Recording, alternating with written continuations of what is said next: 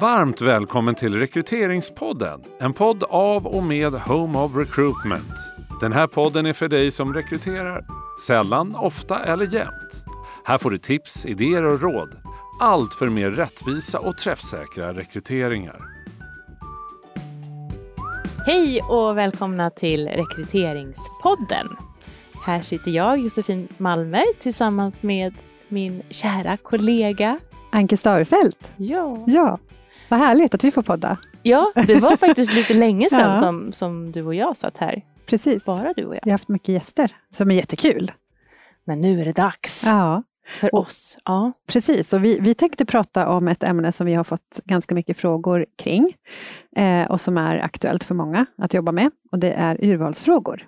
ja. Och eh, jag tror att de flesta har liksom använt, eller många har använt urvalsfrågor, men vi ska prata lite grann om eh, hur man kanske kan använda dem lite bredare än Mm. vad många har gjort. Det är vår Mm. erfarenhet i alla fall. Mm. Många använder dem ganska så här, ja eller nej, så. Men eh, det finns andra sätt också. Ja, så att inte bara har du körkort, ja eller nej, Nej, precis. utan på väldigt många andra sätt. Ja. Eh, men vad, vad skulle nyttan vara? När har man nytta av att använda urvalsfrågor? Om vi börjar så. Vad skulle du säga, Anki? Oj, vilken bra fråga. Vilken bred fråga. Nej, men jag tänker att eh, eh, väldigt många eh, behöver ju faktiskt komplettera eller ersätta faktiskt också eh, CVt Mm. med en screeningprocess som är kanske mer effektiv, mer eh, träffsäker, alltså att vi också ser till att vi inte är lika påverkade i vilka vi väljer ut till att gå vidare i processen och så vidare. Där behöver många stöd eh, och många inser ju att det är utmanande att göra urval med hjälp av CV och personligt brev. Ja, och det har vi ju pratat om vid flera tillfällen. Och finns flera avsnitt av, av Rekryteringspodden som handlar om det. Och jag håller verkligen med. Det Mm. här är ju en möjlighet att få eh, samla in den information som man behöver för att kunna göra sin screening på ett mycket mer strukturerat sätt egentligen. Eh, än vad som finns då förhoppningsvis i ett personligt brev och i en CV. Precis. Mm. Så att nu ska vi ju egentligen fokusera på, okej, men hur ska man då tänka när man tar fram och använder urvalsfrågor? Ja. Eller hur? Mm. Men som sagt, det, ämnes, eller förlåt, användningsområdet är ju eh, bland annat det här att kunna ersätta eller komplettera och säkerställa att den screeningprocessen blir mer, ja, men blir bra Mm. helt enkelt. Mm. Bra, okej. Vad ska man tänka på då när man tar fram urvalsfrågor? Ja, precis. Eh, Jag tror att det vanligaste misstaget är att man ställer ganska otydliga frågor, eller väldigt breda frågor, som gör att när man väl sitter där med kandidaternas svar, så blir det jättesvårt att göra ett urval. Därför att man har tillåtit kandidaterna att svara nästan lite vad som helst, för att fr- frågorna är för breda. Mm. Så att eh, nummer ett, säkerställ att eh, frågorna faktiskt är eh, väldigt, väldigt eh, liksom avgränsade och tydliga. Eh, så att man verkligen förstår för sig själv, vad är det vi verkligen är ute efter? Mm. Utifrån kravprofilen Mm. givetvis. Och där kan man ju då med fördel tycker jag också testa de här frågorna på någon annan så att man ser att någon annan som inte varit med och skrivit kravprofilen eller som inte är så insnöad i det här också fattar vad är det vi är ute efter med den här frågan. Ja, och låta dem också svara Ja, och se, vad får vi för svar Mm. egentligen? Mm. Så att, eh, Okej, så tydliga avgränsade frågor kopplade, alltså det behöver vi kanske inte ens säga att det ska koppla mot kravprofilen. nej men precis, Det är det, liksom det är grundläggande. Tänker jag. Så, ja. Bra. Mer då? Ja, sen tänker jag att eh, jag tycker att det är positivt också att ge kandidaterna en ram för svaren. Det vill säga hur, sätta en begränsning till exempel. Eh, beskriv med max 200 ord till exempel. Nu bara hittar jag på en siffra, så Mm. ta inte det för någon sanning alls, men att man eh, funderar över vad ett, hur mycket svar vill vi ha på ett ungefär. Mm. Så att inte en kandidat bränner iväg och skriver tre A4-sidor. Nej. Därför att då blir det knepigt. Ja men exakt, om man nu eh, sitter och funderar på okej vad skulle man kunna svara på 200 ord så kanske vi ska beskriva då också att ja, men det kan ju exempelvis vara så att man först, man vet att projektledning är någonting som vi vill att de här, att man- man behöver ha erfarenhet av projektledning. Så skulle ju en urvalsfråga kunna vara, har du erfarenhet av projektledning? Ja. Precis. Om ja, beskriv nedan i vilken, vilken typ av projekt det har varit, hur många som deltog, eh, omfattning budgetmässigt och tidsmässigt. Mm. Och då kan svaret få vara på 200 ord. Mm. Eller beskriv en situation där du hade nytta av din projektledarutbildning. Mm. Så. Precis.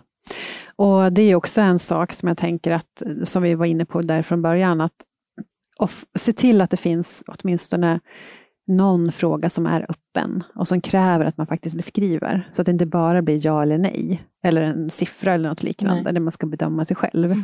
Därför att annars så sitter vi där med för lite information i slutet. Så vi måste få lite mer matigt också, Mm. i form av den här typen av frågor som Mm. du är inne på nu. Och det är där de här 200 orden skulle. Ja. Som sagt, det kan vara 300, det kan Ja. vara 100 också. Men ja, bra. Eh, såklart ska man inte ha för många urvalsfrågor. Utan det här ska ju någonstans ändå kunna fyllas i på en rimlig tid. Och vad är en rimlig tid? Ja, det tänker jag, det är ju lite olika för olika processer och olika roller.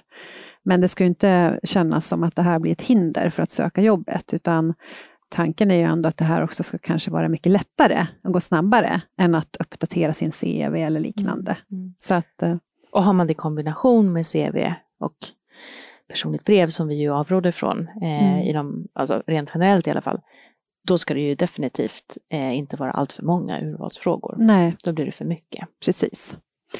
Så det är svårt att se någon indikation där, men eh, jag tycker att de, i de flesta processer som vi har varit involverade i så kanske det handlar om säg, fyra, fem frågor någonting Mm. i den stilen. Mm. Beroende på. Och ett par utav dem är öppna kanske. Ja. Eller något liknande. Exakt. Eh, jag tänker också bara säga det att eh, det här också, för en del säger att ja men hur ska vi kunna släppa CVt? Men jag tänker också att den här informationen som man väl får är ju många gånger faktiskt bättre än den som står i ett CV. Alltså ställer du rätt urvalsfrågor så eh, blir det ju resultatet att du faktiskt får extremt relevant information för tjänsten istället för bara en titel och det som kandidaten själv har valt att beskriva och lyfta fram. Så att eh, passa på att fundera över vad är det, och det här har ju med kravprofilen att göra såklart, Mm. men vad är det för någonting som vi verkligen, liksom, vad, vad gör skillnad för oss när vi ska göra vårt urval? Om vi nu har tio som matchar ganska bra, vad är det som gör skillnad? Mm. Alltså när vi ska ställa frågorna då och bestämma oss för vilka frågor vi ska ställa. Mm. Vad är det vi behöver veta? Precis. Och kanske lite så här, vad är det vi annars antagligen hade behövt ringa och stämma av i telefon? Ja. Så. Det är ett bra tips. Många gör ju det här kanske lite för stort också. Alltså om man nu ska göra eh, urvalsfrågor kanske lite mer på ett annat sätt än vad man gjort förut. Eh, ställa de här öppna frågorna och kanske testa att ersätta CVt och sådär. Att man faktiskt bara bestämmer sig för att ja, men testa. Gör det på en rekrytering och se hur det går. Eh, och så gör man justeringar till nästa gång så att det blir perfekt. Ja. Gång två kanske. Ja. Eh, så att eh, tänk inte att det här ska ersätta alla, det här ska liksom inträda direkt i alla processer eller sådär, utan som i de flesta förändringar som man håller på med, så gör det lilla först. Mm. Testa. Mm. Så. Exakt, och man kan ju faktiskt köra parallellt också, även om man ska ha kandidaternas upplevelse och, och tidsåtgång i åtanke såklart, men man skulle kunna liksom prova att smyga in några urvalsfrågor Mm. i en process där man faktiskt fortfarande har CV för att se Precis. och kanske öppna upp ögonen för att ja, vi behövde kanske inte titta så mycket på CV i det här fallet. Jag kom på medan du pratade vad jag tänkte på och det var eh, kopplat till det här med personligt brev. Många gånger så har man ju eh, är man nyfiken på vad är anledningen till att den här personen söker sig till vår verksamhet. Det vill man ofta hitta någonstans beskrivet. Antingen så har personen skrivit det i sitt CV eller så är det det som står i det personliga brevet. Utöver alla adjektiv då som stod i annonsen som man också brukar få se. Att, eh, Copy-paste. Ja, precis, lite så. Ja. Och då kan man ju såklart, det är ju inte rocket science, men att man har det som en urvalsfråga. ja. Vad kul att du har sökt jobbet. Mm. Kan du nedan beskriva anledningen till att du Mm. söker dig till vår verksamhet? Precis. Eller vad är det i tjänsten som lockar eller så? Och då kan ju det också faktiskt vara det som gör att det känns okej att ta bort till exempel det personliga brevet. Precis. Mm. Ska, vi, ska vi göra som vi inte brukar göra och sammanfatta lite grann? Ja, vill du göra det då? vi har fått eh, till oss att vi borde sammanfatta lite mer på slutet i våra poddavsnitt och det är ju vettigt. Nej, men jag tänker så här, utgå från kravprofilen. Eh, ställ frågor som är avgränsade och tydliga. Prova dem på någon som är lite utomstående så att inte bara du tycker att den här är tydlig utan att faktiskt någon som läser den eh, som inte har koll tycker det också. Eh, betänk hur många frågor. Det beror ju väldigt mycket på vad ni gör i övrigt i processen. Måste man skicka in CV, personligt brev och fylla i urvalsfråga, men då ska de inte vara speciellt många. Eh, en vettig grej att fundera över är så här, vad är det vi annars antagligen skulle behöva ringa och ställa frågor kring innan dess att vi är säkra på att det här är rätt person att ta framåt i processen. Ja, men då är det antagligen en, en smart urvalsfråga. Och sist men inte minst, testa. Ja. Bara kör. Kör bara kör. Kör bara kör. och vill ni ha någon att hålla i handen så får ni ju såklart jättegärna höra av er till, eh, till mig eller Anki eller någon av våra duktiga kollegor på Home of Recruitment. Ja, Mm. bra. Då säger vi tack för idag då kanske. Ja, det Ja. gör vi. Tack, Bra, tack. tack. Du har hört en podd av Home of Recruitment. Om du vill komma i kontakt med oss, skicka ett mejl till info at homeofrecruitment.se. Podden är producerad av Septemberfilm.